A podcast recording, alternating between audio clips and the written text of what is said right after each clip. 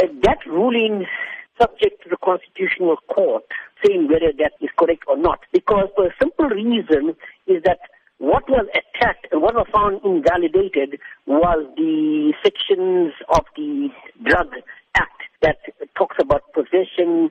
However, I do not believe that that judgment will hold water in the Constitutional Court because you must remember that that invalidation has been 24 months, giving even enough time within which to remedy that so-called defect that Davis had found.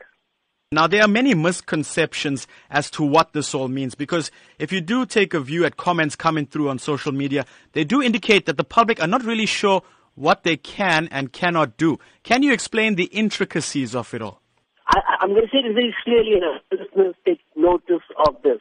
No, you will not be able to possess dagga or cannabis for possession uh, or possess it for personal use. You won't be able to grow it in your backyard or in your or in your front yard, wherever it is, without any legal implications.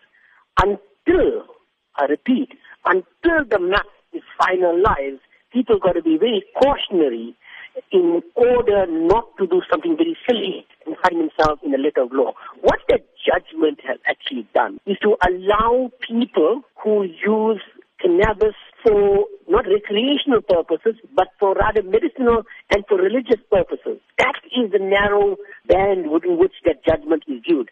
People are looking at this judgment as if it is licensed to go about and, you know, start having a dagga farm in your backyard.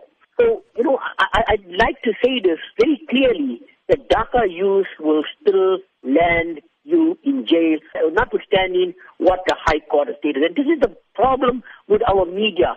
They do not know how to read judgments, and it is very clear from what I read, the 66 pages of judgment. All it said was that that particular section was invalid.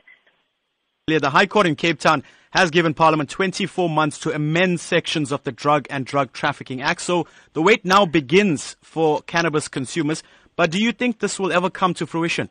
This is something very serious. Remember, South Africa is a signatory to the International Convention Against Drugs and Drug Trafficking. This judgment, if it if it passes through, can lead to abuse. You can get people individually marketing for their own commercial purpose because that is a loophole. There are a lot of loopholes in the judgment which I would warn people against not to start opening, suddenly open up a dagga farm in your backyard. You need a top lawyer, and I can recommend one.